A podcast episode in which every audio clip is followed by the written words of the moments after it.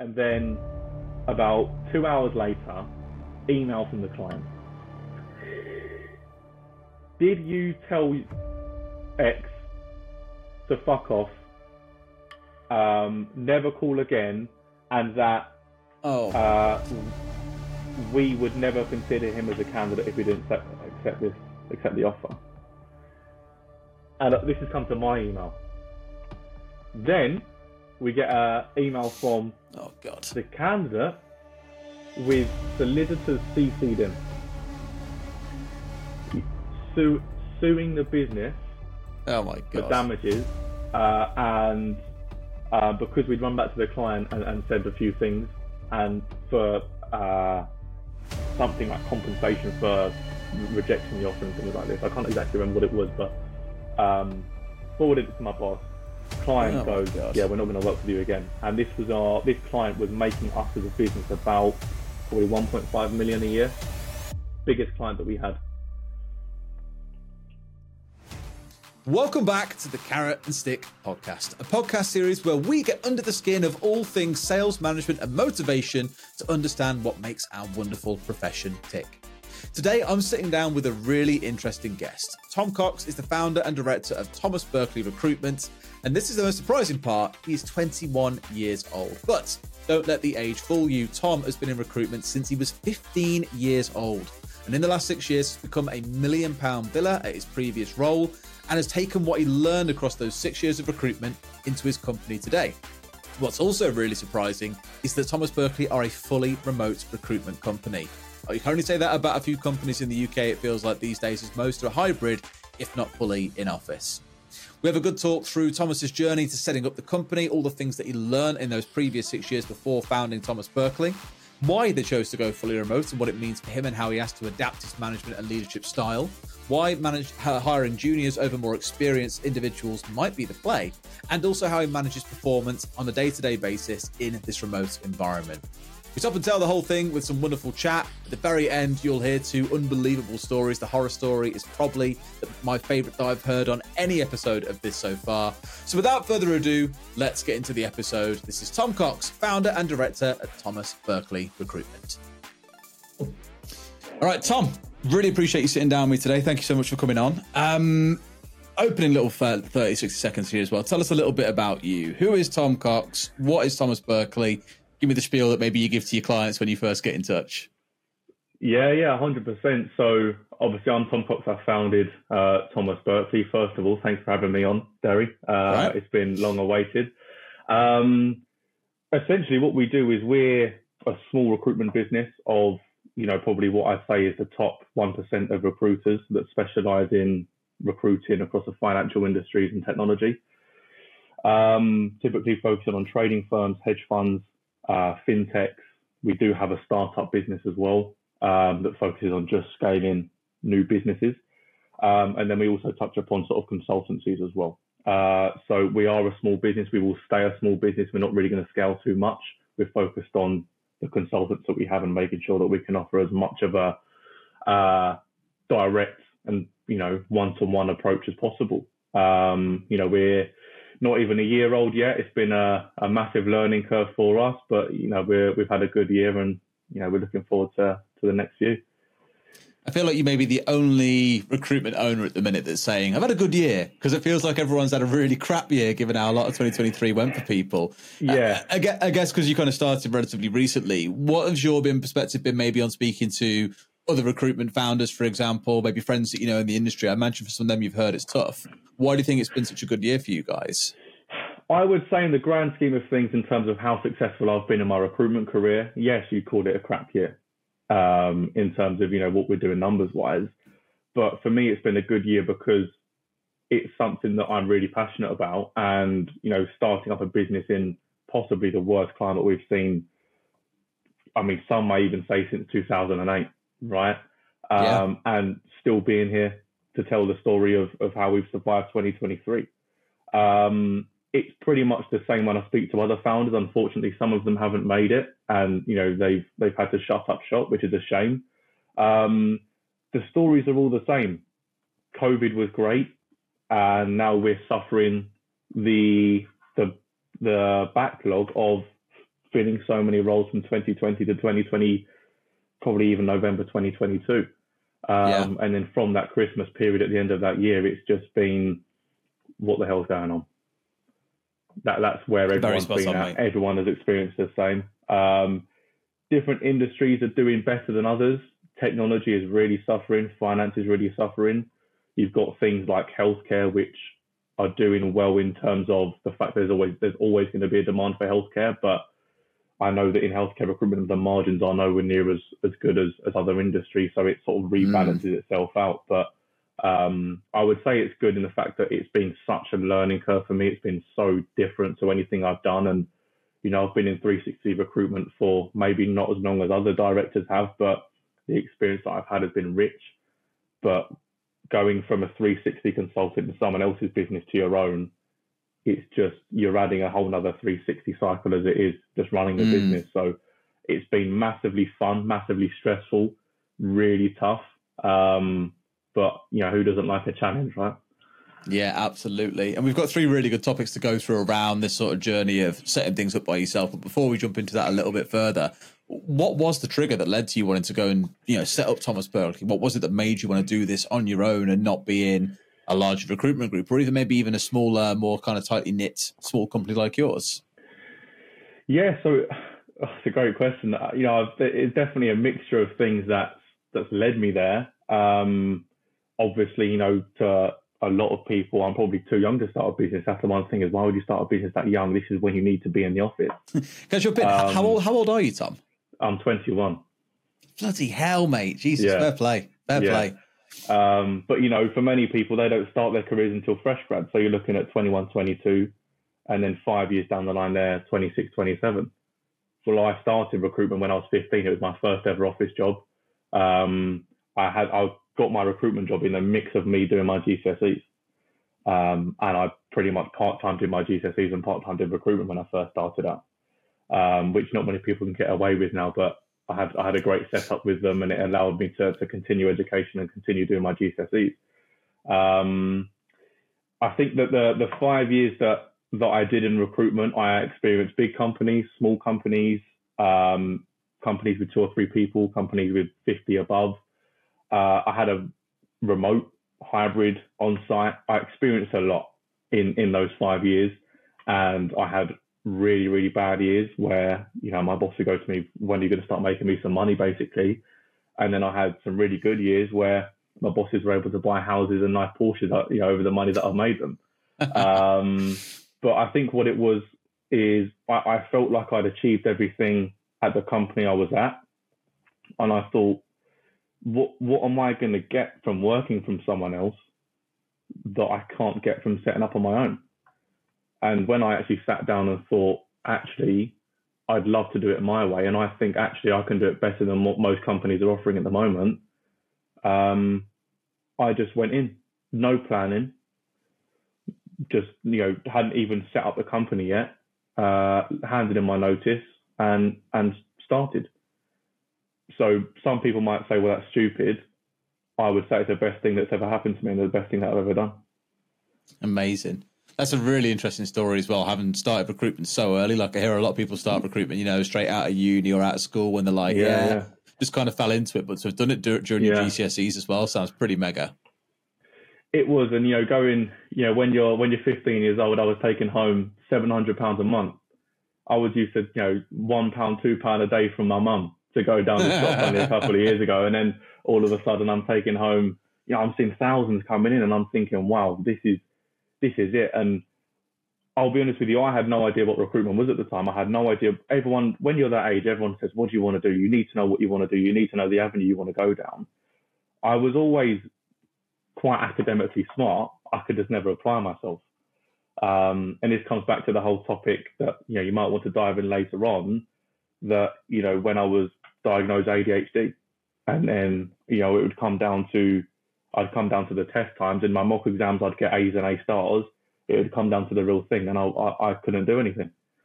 Um, part of that was because I didn't try hard enough, and that's just me holding my hands up. And part of it was because I really struggled in that, in that moment.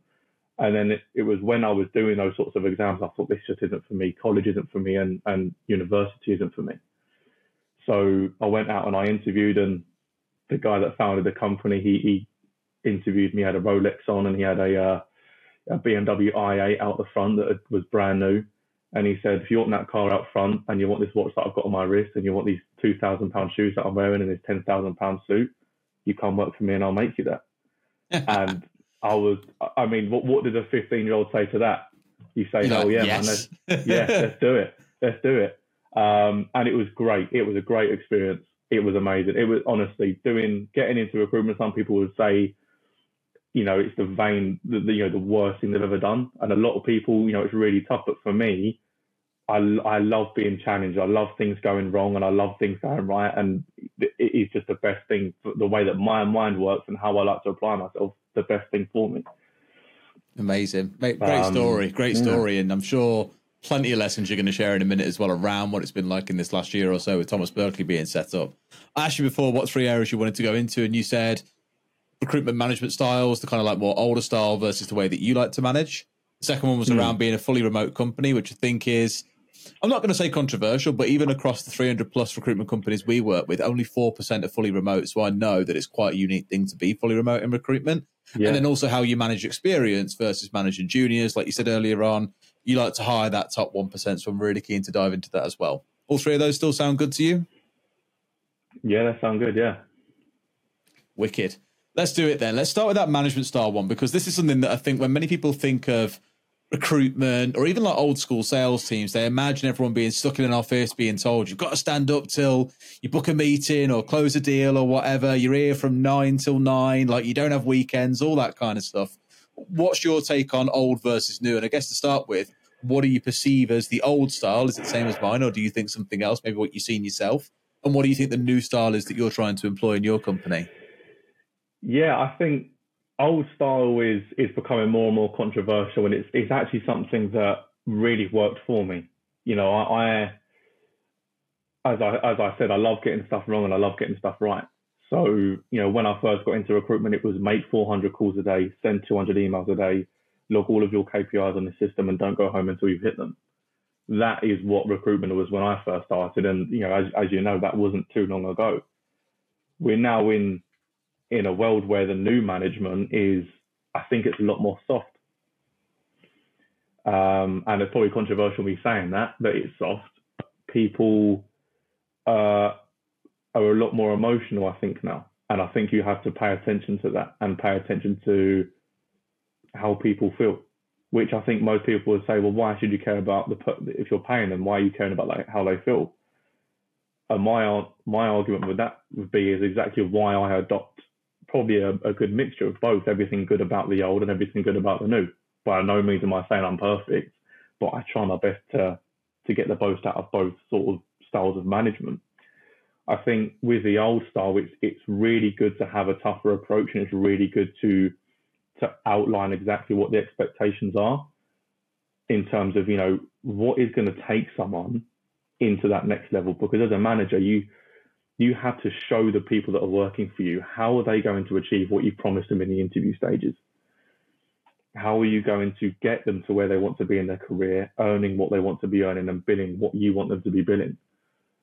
And that's a great form of the old style management is outlining the things that they have to do the calls they have to make the emails the structure of their day that they have to have in order to get them there and then adopting a new style where you listen to how they're feeling. If they're not enjoying something, they're not going to do it. Uh, and I always say, you know, it's a, it's a, almost like being a personal trainer in a way. If you get someone into a gym and tell them to exercise and do something that they really enjoy doing in terms of exercising, the likelihood of them going back and doing something they enjoy is tenfold over telling them something to, to do that they don't want to do. And they're not going to lose weight, they're not going to put on the muscle they want to do. So adopting that into recruitment is finding out what works for someone. Everyone is different. Recruitment has been the same for certain, for, for so many years, but where we need to focus now is what does the individual person, what works for them? Does it work for them to be on the phone more, or does it work for them to post more social media content, getting inbound business, and making planned calls from that inbound business? So working with someone to outline what their preferences are, where they feel comfortable, and where they feel that their strengths and weaknesses are, outline those, adopting that into the old style management of the targets, and then putting putting them both into one piece and, and going from there. Mm. It's a really poor no, no, you're good. What's that? Yeah, where more from work than just money and just a number. It's got to be more than that. And I feel very much in the crossfires as a millennial, sat bang on in the middle. Like, yeah. actually, it's kind of mix of a lot of things, and we're all sat here crying about house prices and that, and it's a whole different conversation. Yeah. But the probably where it sits in the middle, actually, like you say, is a blend of the two styles where you want to be saying to them, look, you want to be able to achieve A, B, and C. I'm willing to let you do it how how you want to do it. But when does it come to a point where you turn around and say, look, you're saying to me you don't like the phone and therefore you want to do social media inbound? That's cool. But do you then still hold them to a number on that and say, okay, well, I want to make sure that you're posting this much in a week to make sure you can be successful? Or I need to see this many leads coming in from you for you to show that that method is successful. Where do you draw the line on where you put a number on those kind of approaches? Yeah, it's, it's a really tough one because as you say, sitting in the middle of the old versus new is, is exactly where most people aim to be. And I think that a lot of people, and certainly I did when I first started hiring, was finding that balance of, you know, listening to people's feelings, but then also taking into account that just because they feel a certain way doesn't make it right. And people needed to be people need to be guided. And at the end of the day, you know, I've had success in my career so early on because I've listened to the people that have had success over their previous career, and they've had success because they've listened, and it, it passes down. So if I'm saying to someone that hasn't seen the success they want yet, do what you want, well, they're not going to see that success because they haven't seen it yet. You know, doing their approach. So then we look at okay, cool. So we've given you free reign to try what you wanted to try. Now I'm going to step in and show this is what I would do and this is what I did do in order to become a million pound biller. And this is where you need to take things to the next level. And how we're going to get there is we need to work together. And having that management style, that one to one mentorship over a micromanagement is 100% the way forward. Micromanagement is okay for a certain period of time before people start to rebel against that and they start to find ways to get around the micromanagement. If someone's making 400 calls a day, prove to me that those 400 calls a day were a good use of your time. And I doubt very many people could have done because they were just trying to meet the targets that they were set. What you need to do is outline a plan to get the most out of the time that you would be spending on the phone. So I only make probably 30 to 40 calls a day on a good day. But every single one of those calls has a has a purpose and a very strong purpose. Whether it's a management call, whether it's uh, a candidate call for an interview preparation or a post-interview call, screening new candidates, speaking to my team.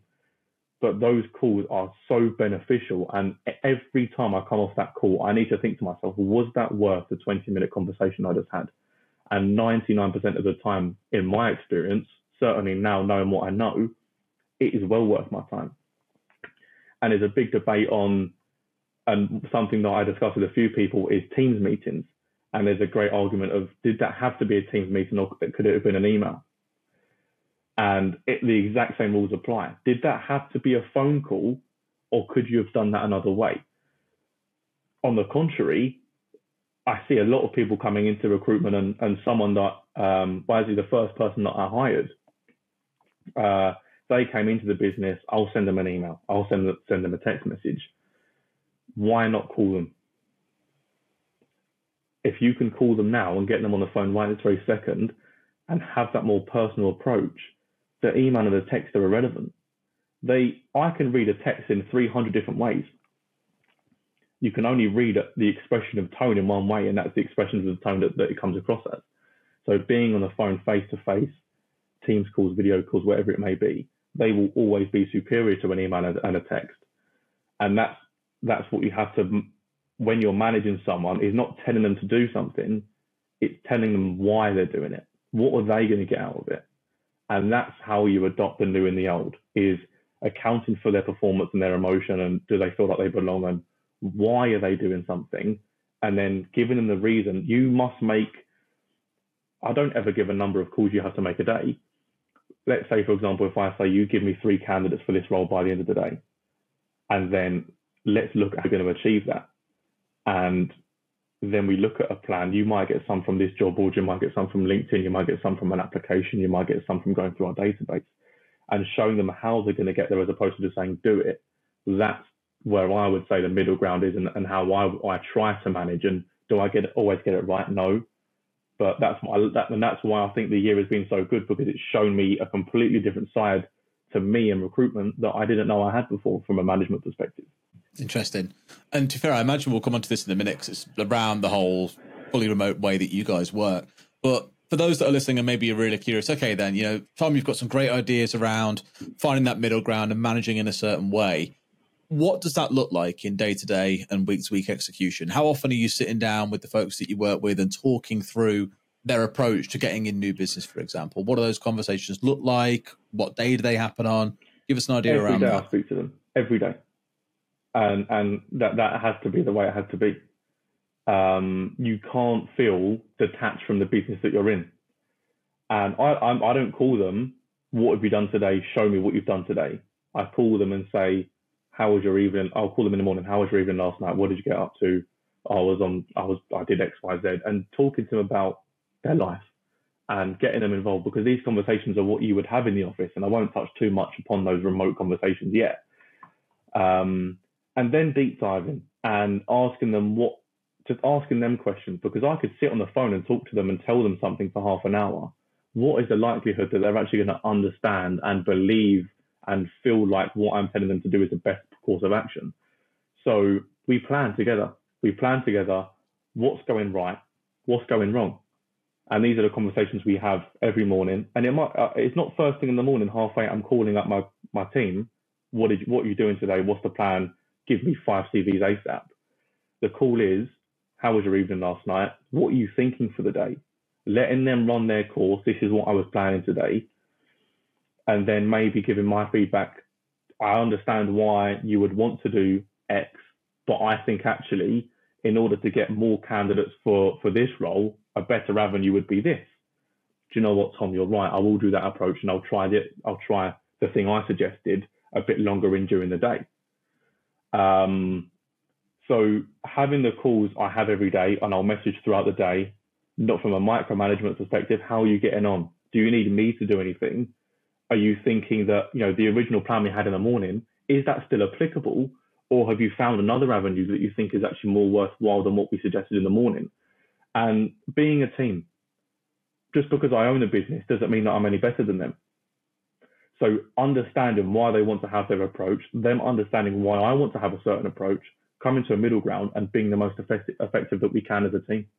That's what every call looks like. And I'll speak to them Monday through Friday, morning and evening.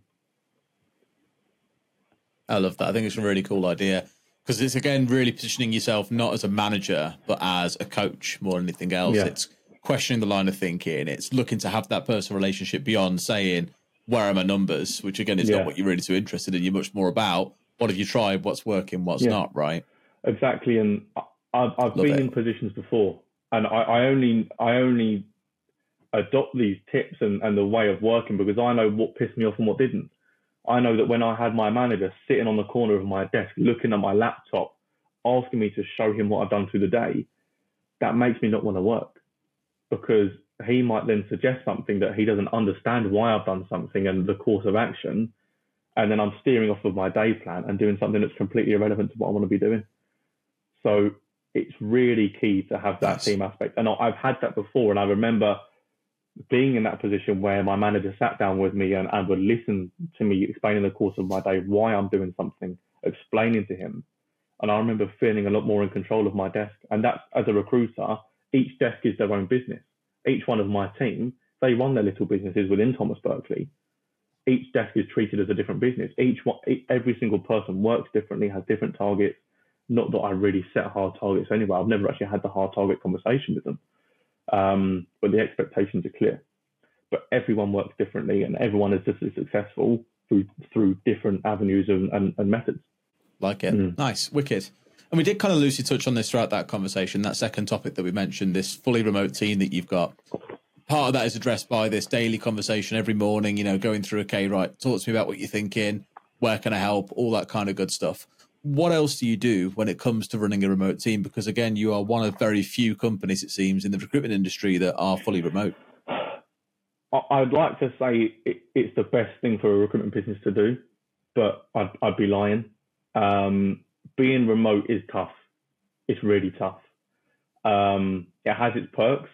People seem to be happier, but when it comes, I always say remote working is is great in the good times and horrible in the bad times, and I've experienced that as a recruiter and as a business owner.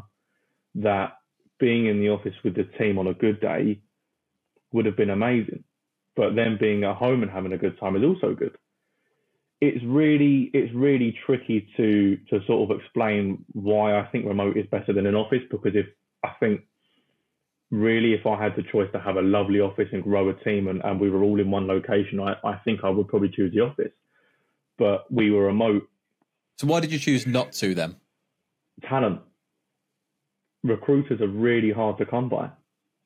So in order to expand how we could recruit and the talent that we could bring in, I went remote and I thought, let's see how this does. And I haven't thought about changing it because it has been successful. There are people that we've brought onto the business. We, we scaled to almost 10 people within about six months, which is really fast um, and probably the wrong decision. But we soon mm. found that people that said they wanted remote thought they did and they didn't. And and we had they liked the sound and the convenience of being remote, but then really when it came around to how they actually work best, which I guess is a slightly different question, they work best around other yeah, people in especially person. Especially in, in, in the year that we had, where everything that was supposed to go right went wrong. And the mm. true test is of, of, of someone, anyone can be successful when things are going right what truly shows someone that's going to be successful is how they act when things go wrong. And the people that we had on board that were remote, and we also actually we we had a, an a, uh, an offshore team for a certain period of time. And when mm. things were tough, you know, trying to manage their expectations and trying to manage them from an emotional perspective and show them that things will get better was really tough because you try and have that one-to-one feel, but it's just not quite there. So it is really tough, but it has its massive perks. The people that I've got with me now, they love it. And I wouldn't ever ask them to go into an office and say, you must. I would say, we've just bought an office in, in central London. If you want to travel in, let me know the days and we'll, we'll meet up. Um, I wouldn't ever say we bought an office, come in now, because we haven't hired them on that basis. And I think this is where a lot of companies go wrong. Um, it has its ups and its downs. The the reason we chose to remote to go remote was because of talent and, and really talent only. And also when you set up, you don't want to be putting five grand a month in an office. Certainly when you think Very true. When money's scarce, it's the last yeah. thing you want to do. So it was a mixture of a few things. I think down the line we, we will definitely have an office, one hundred percent. And for those the, the talent that we want to recruit that want to be in the office, because being remote has has enabled us to have geographical expansion in terms of the talent that we can bring in. But a lot of people now are wanting to go back into the office, so it's also limited us for, for certain talent as well. So it has its pros and its cons, and it will forever be an argument, remote working or not. And I think whatever works is the only answer that should ever come up in that argument is whatever works for that business and that person. And if you're someone that's looking for work and one company says you have to be in the office, don't apply for that job. Don't try and work something out where you go remote because you know that wasn't their expectation. Choose somewhere else. Find a mm. business that is aligned with your expectations. You wouldn't apply to a business that has a completely different skill set to what you know. So don't do it if the remote doesn't apply for you as well, is what I would say. Um, and that's my argument is just do what works for you. And right now, remote is working for us. It's tricky in some aspects, certainly from a management perspective, certainly with juniors. Um, but mm. it has great perks and it can be great for, for me and for the team as well, and for the business from a cost perspective as well. And we could definitely come on to that juniors piece because I get I love how these topics all tie so yeah. well together. It's our third one is around that experience versus juniors piece. But before we jump onto that, one thing I'll come back to is what I would really love to see at some point, and I doubt we'll ever really find the stats for It's the companies that do go out there and say, "Oh, it's a remote role." Just kidding. It's one day a week. The other four are all in the office.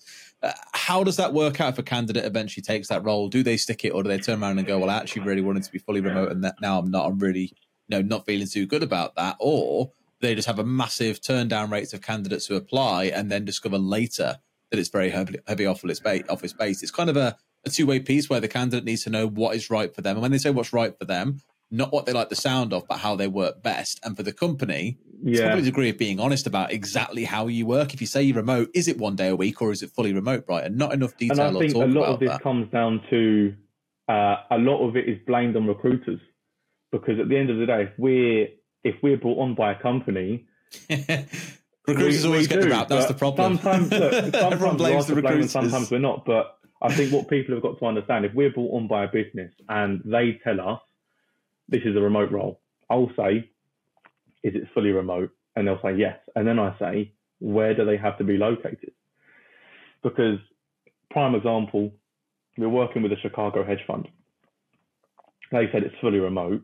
And I said, okay, cool. Where's your office? And they said, office is in X location. And I said, well, would you look at international candidates? Which most times is no. And they said, no, they have to be based in Chicago. So I said, is it fully remote? And they said, yes. So I said, so why do they have to be based in Chicago? Just in case they have to come to the office. Then it's not fully remote. This is where you have to, this is where it gets really tricky because then I've answered all that I can to find out what are the expectations. Um, and luckily with that firm, actually, um, we managed to find a, a, this is about two years ago, we managed to find someone um, they never they have never gone into the office and they were within Chicago and they were transparent and they said you might have to on a really bad day, but like for a team meeting if, if the market goes completely tits up and and we have to bring everyone into the office to strategize. Luckily yeah. that never happened and, and they're doing better than ever, ever now and you know they're one of our clients now uh, for this business. Um, Interesting. But it becomes really yeah. tricky when companies tell recruiters one thing, we go to market, offer comes round, the company tells someone a completely different thing. Um, and then they're like, well, this recruiter told me it was remote. And then yeah. they're like, do you think that's on the company or is that on the recruiter for not doing their due diligence to get the information they need? It, it either or. Because I've had situations where I've said, you know, is this fully on site? Is this fully remote? And they said it's fully remote, 100%. You'll never get asked six months down the line, the company companies ask the person to come in three days a week. Well, I've done, I know I've done my due diligence. There's only so much I can ask before I have to take it and say, okay, cool, this person's definitely fully, fully remote. Six months later, the company decides they want to go on site. Some people might say, well, this recruiter lied. I would say, well, no, that recruiter did mm. their due diligence and it was right at the time. They can't manage a client for six months. They manage a client on the roll. Once it's placed, that's it. Um, alternatively, you know, you might have a recruiter that says, is this, you know, they might say, what's the role? It's fully remote. They've not said, is it really? Is it, is it going to change down the line? And, and the company has gone, actually, obviously, to be honest with you, we did actually tell the recruiter it was one day a week, but he's just not pushed for the answer. So it's all circumstantial.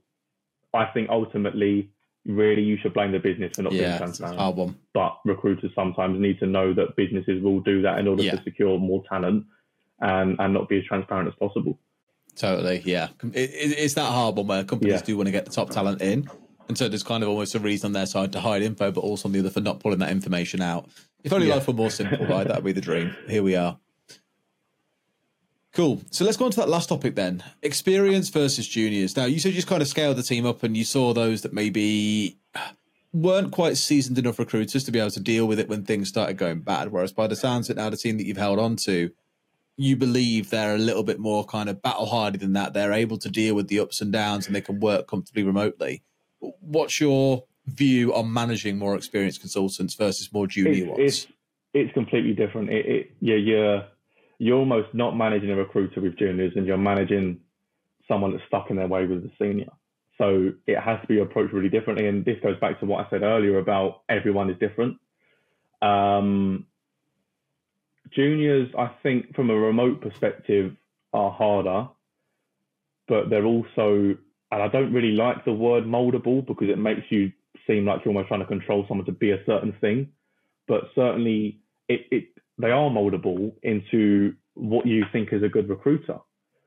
So the juniors, if they have the right mindset and they're really wanting to be successful, they are probably a lot easier in the long term.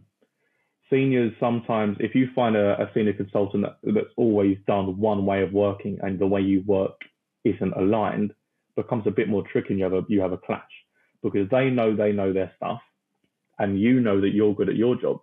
So then you start to clash. Mm. And this is where it comes down to being a team and having a one-to-one, a mentorship relationship. And you can, you know, if I hire someone with 20 years experience, I can definitely learn something from them. Equally, they can learn something from me. So I'm learning every day, running a business, you know, meeting new clients, getting new roles on that I haven't worked previously before. Uh, the market's always moving, it's always changing expectations. Um, I, would say each is very different. I think, you know, we've made more, everyone that's joined this team so far has been more junior. Um, and I know we're going to get on, onto it in a little bit. We have one more senior coming into the business, which is a complete curveball to what the usual recruiter is, but they will be hopefully joining us very, very soon. Um, the juniors that we've hired have been great, and I think why they've been so good is they've been rejected time and time and time again by the recruitment agencies. Um, you haven't got the right experience. You're not good for this business. Go away. And then I've got on a call with them and said, well, why do you want to do recruitment? Thought about what their goals are. Does it align with my goals? Um, and that's the best thing I think you can ask in an interview is are their motivations and goals aligning where with what you want to do with the business? And you know the three juniors that we have on, their their goals are very aligned to us. And our top performer is six months into into recruitment and smashing it and he, he's amazing, and his mindset's great, and he you can tell he really has something to prove, and he's proving it, and he's proving to these other agents that you said no to me, and he works night and day. I'll get a message from him at one in the morning, just come off the phone to this candidate. I've emailed you a write up. Do you want to submit them? I've never asked someone to work that late, ever. I won't ever ask someone you or tell someone you're working late tonight. Um, it becomes tricky because we do the UK and the US market, which obviously the hours are very different. Um, there is no expectation from me for them to work like outside of their usual call hours. Um, but they do it because they know that they have to in order to get the best that they can performance wise. Um, the senior that we've got coming on is a complete curveball to what I'd usually hire. Um, you know, they're not definitely 100% coming on, but we're, we're at those closing stages now where they're going to be started very soon, hopefully. Um, but yeah, mm. I, I, think for me personally, the way that I want to take the business, juniors are definitely the way forward. Um, because the seniors maybe don't agree with being managed by someone so young. I think there's a lot of disrespect for someone as young as me, and I would hold my hands up and say I've lied about my age multiple times before, but they've never questioned it because the the quality of of uh, service they get is probably better than anyone the actual age that I said that I was. Um, and that's just because I I can almost guarantee that I work harder than anyone else in the industry. I can almost guarantee it. Might sound a bit bit big headed and it might sound a little bit braggy, but it's not. It's just because I'm in that point now where I have something to prove. And in order for, for the, my team to be successful, I have to be successful and I have to bring business in. So I will work, I work hard for myself and I work hard for my team as well. And they feed off of everything that I do. Um, and it's a it's the way it should be. A, leader, a leader should inspire. I do my best. Like I, I do anyway. do my best, and obviously, you know, in the market that we're in, in such a tough year where I see, you know, every day, sorry, I've had to shut down my recruitment agency. It's been such a journey, but I'm going to have to move to X, Y, Z. And I thought that cannot happen to me. That cannot happen to me because mm. then they'll be right. You can't do this at your age. when actually I know that I'm probably doing better than most businesses that I've worked at previously at the moment. So, um, and, and, and that's not, that's yeah, not because they're bad. That's just because I work harder, I think. Mm. Nice. And to kind of to tie a piece you said earlier, so you said you really think the future of the business is juniors, but you also said earlier on a little bit, you know, juniors can be hard to to shape, to mold, to kind of get into the place where they are good, strong recruiters working remotely or otherwise. How do you approach onboarding a junior so you know that they're able to get to that standard where you can trust them remote or in person, no matter where they might be, that you can trust them to do the job where you can't necessarily be with them every yeah, single day? That's a great question. Um, it, it's detailed and there's a lot to run through and it takes probably weeks at a time to get them fully onboarded. Um, and that's just because there is nothing worse than when you're new being overloaded with information. So we have in-house made training modules that, that I made while I was setting up the business. That's gone on in my career and everything in my mind put down onto a PowerPoint presentation. And I share that with them in the most simplest form. And as the weeks go on, the training and the detail gets more and more in detail.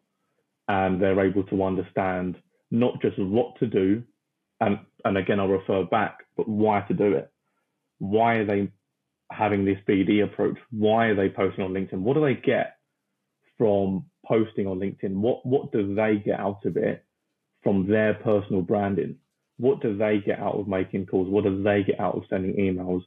How should they send an email? When should they send an email? What structure has it got to be? Every every single point that makes up a 360 recruitment life cycle is taken from the basics to all the way through to you know how to manage a process, how to be the best recruiter you can be, and how to maximize being genuine. Um, I think that's why we're successful because we're genuine. Um, I have a lot of a lot of candidates reach out to me. I mean, you might have even seen recently on my LinkedIn. I had a candidate that said to me, "You're the best recruiter I've ever worked with." he had 20 years experience and he every job he'd had was through a recruiter. All I did was check up on him regularly and call him regularly and make sure that he was okay, make sure the interviews went all right. I didn't do anything that I thought was out of the ordinary, but everyone is so focused on transactional deals as opposed to managing people that you might not make money off of right now. That candidate might not get placed. And as it happens, that candidate unfortunately, we, we, we didn't place them. But he still thought I was the best recruiter that, that he'd ever worked with. And we get messages like that every day, which makes it, um, which is amazing. And, and it's such a great feeling, mm. more so than, than getting the deal, I think, when someone really appreciates how hard you work. Um, but I, I just train them to be genuine. I train them, don't feel like you've got to be salesy. Just the best sales technique that you can have is being yourself because if you get caught up in a lie, if you get caught up being ungenuine, you'll you'll be unstuck. Yeah. Authenticity, I think, is massively underrated. You know, people love to follow a framework or a playbook, whereas, like you say, sometimes, yeah, sure, there are things that like you can be yeah. encouraged to ask that are definitely going to help with a sales process or a recruitment process. But being authentic, I think, you know, people always say it's not business yeah. buying from a business, it's exactly. a person buying from a person. At the end of the day, that authentic relationship is just yeah, so so exactly. valuable and if you get mean, it right. I'll, you know, I, I try to teach them just just listen to everyone. Just listen to everyone. Take the time to have a call with the person that you might not be able to place now. Don't be transactional. There's there's there's forty thousand agencies in the UK alone. Don't be like the other thirty nine thousand. Don't be transactional. Make something of every call. And, and again, that refers back to what I said earlier just make every call worth it, whether it's now or two years down the line. Every call will pay off. You can work with someone, never place them, and then they're, they're fed up at their job. They come back, and actually, then you've got a job for them there. It, there there's so there's so much potential with every call that it might not be immediate. It might be down the line. That's the best training I think that, and I'm probably giving away too many tips here for other agencies. Um, but that is the best approach that anyone can have. Uh, any junior recruiter or even senior recruiter, if they're thinking, what do I need to do to maximize my billings? It would be stop thinking about billings, Stop thinking about deals. Stop thinking about numbers. Just think about people, and and watch your watch how much you grow, and watch how happy you become, how happy you become in your job, and and that is how you maximize the most out of the desk that you're on. One hundred percent. Spot on. Love all of that. Really good stuff. Cool. We're about 45 minutes in, so I want to move on to the favorite stories part of the uh, podcast, which is really where we look back at your career so far. And I want you to tell us favorite story so far, when something went really right for you that you're really proud of, maybe. And then a horror story. I'm going to give all the details around it, maybe, yeah. keep some bits uh, redacted if you choose. But what's a real horror story that you look back on and just think, oh my God, I can't oh, believe that happened? So, there's probably 10 times more horror stories than there are success stories, man. Um, There's some crackers, oh, I'll tell you I that. Dive into so many that would get me in so much trouble. Um, yeah, I, I, guess I should, I'll, I'll, start with a success story because there are a lot to choose from. You know, I, I, I have Go had on.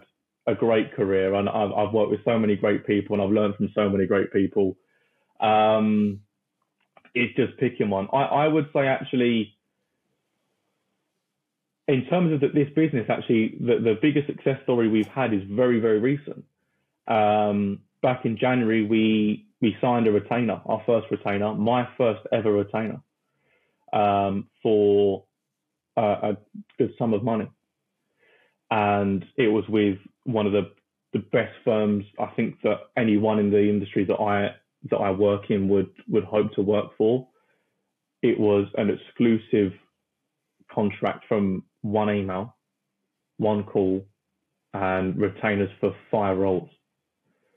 Um, and and that was after a horrible six months, a horrible six months of working every second night I wasn't sleeping, um, getting nothing for it, making multiple placements and not getting paid, still not being paid that money, being owed a lot, yeah, being owed a lot of money, Classic. typical new recruitment agency, not being paid.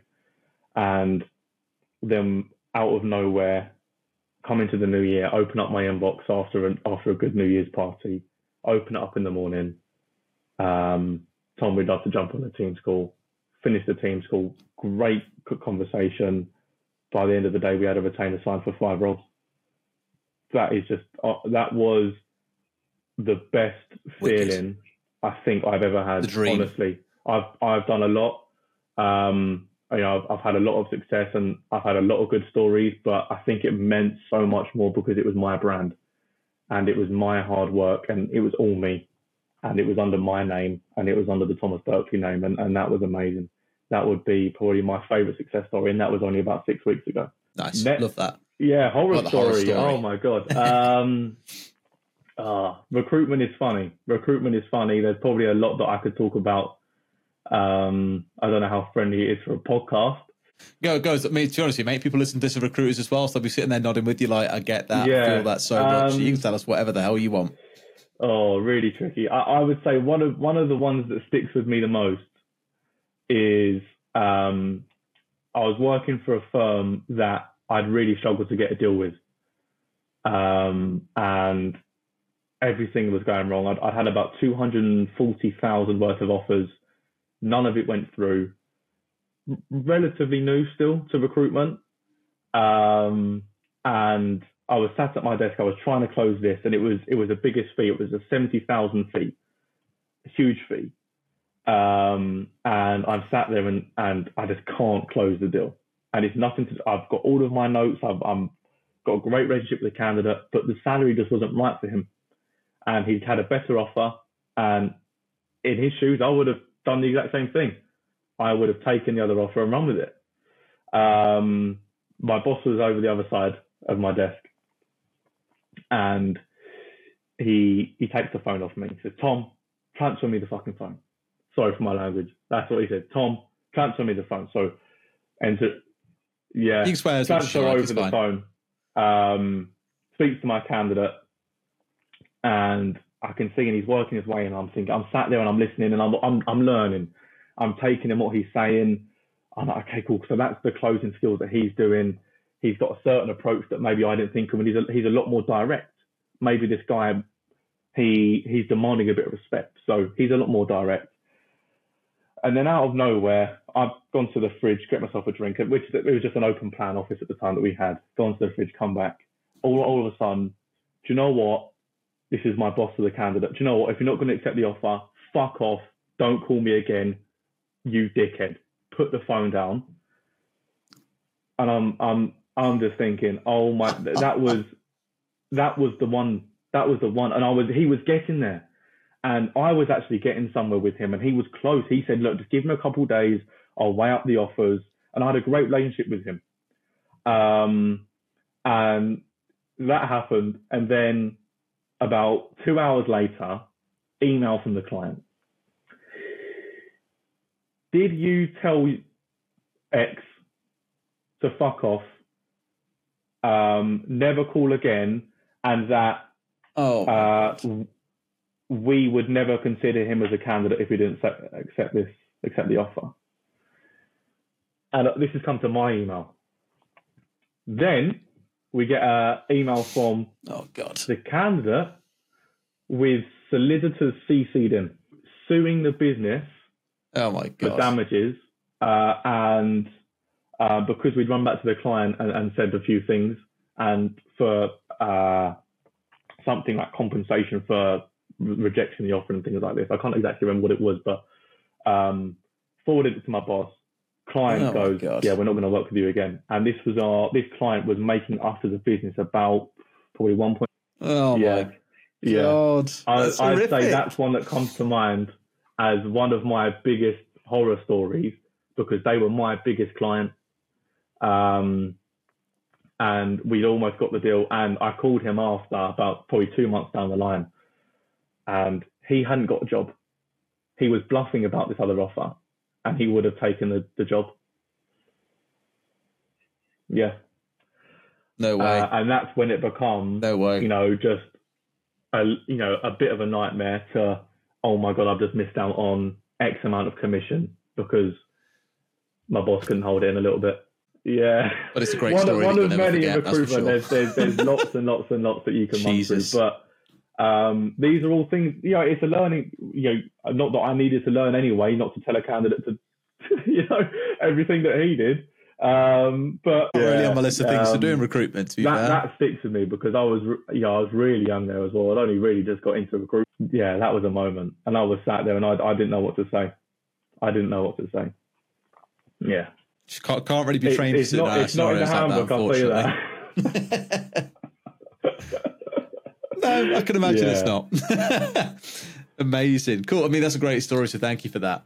Um, last couple of questions then before we round up. Who, if obviously you have any, where do you go to learn or develop as a, as a leader, as a manager? Where do you turn to? Could be books, podcasts, LinkedIn influencers, anything Um, like that. I think it it depends on what I'm looking for. If I'm looking for um, motivation and when things are tough, to know that things are going to go right, there's a great um, well for one, Steven Bartlett. Everyone's going to say it. Diary of a CEO, great podcast. Um, yeah, and I think Great that chats, the, they? Yeah. guests that he gets in and realizing that these people that you just see on TV, they they've been where you are, and and knowing that success isn't overnight and that it takes a lot of hard work and everyone's been in the same boat. That's one um, for motivation, and I think the second one, and just because he's a very similar age to me, he's only two years older. Um, Iman Gadzhi, founder of uh, IAG Media, one of the most successful, and his podcast most times is just him, and it's just him giving out gems of information. And you know, he's it's all he's ever done. He come out of university, first thing he did start up this media company. It's all he's ever done. Um, and running you through how to do it. You know what what he did wrong, what you can do right, Like um, and how he took his business from you know pretty much being on the streets to living in a ridiculous. I don't even want to know how much the the property's worth. This house in Dubai on the on the Palm Island. Um, and it, it's great to have someone so close in age to to look at and just get tips from who's in the same generation as you because a lot of these podcasts they're you know, maybe one or two generations above so to have him he's only he's, he's only 24 So he's, sure, he's, yeah. he's part of my generation. He's uh Love yeah it. he's he's he's one that more recently I've been going to yeah. But Link, nice. LinkedIn's great. LinkedIn's great. Other people that are in recruitment they're great. Um, just you know knowing that you're not alone. But in terms of podcasts, that they'd be the best. I'd say. Yeah, spot on. Love it. Cool. And then before we wrap things up, anything, any kind of shout outs you want to give? Where can people find you if they want to yeah, follow the journey um, along and see where things I'd go for Thomas Berkeley over the next year LinkedIn, or two? Thomas Berkeley Recruitment. Give us a follow on LinkedIn. Give me a connection. Um, and look, I'm, my DMs are always open for people, whether you're in recruitment, whether you're looking for a job, um, or whether you just want to chat. I think a lot of people now need need someone to talk to. So um, yeah, just drop me drop me a connection on LinkedIn. Fair, Tom Cox, Thomas Berkeley Recruitment. Um, DMs are always open for anyone. And yeah, I'm, as you can tell, I like to talk. So uh, yeah, I'm always open for a chat. well, it's definitely one of our longer episodes, mate. Yeah. That's for sure. But it's been a really interesting story. So thank you so much for giving us time, mate. Hope you have a wonderful weekend and catch you soon.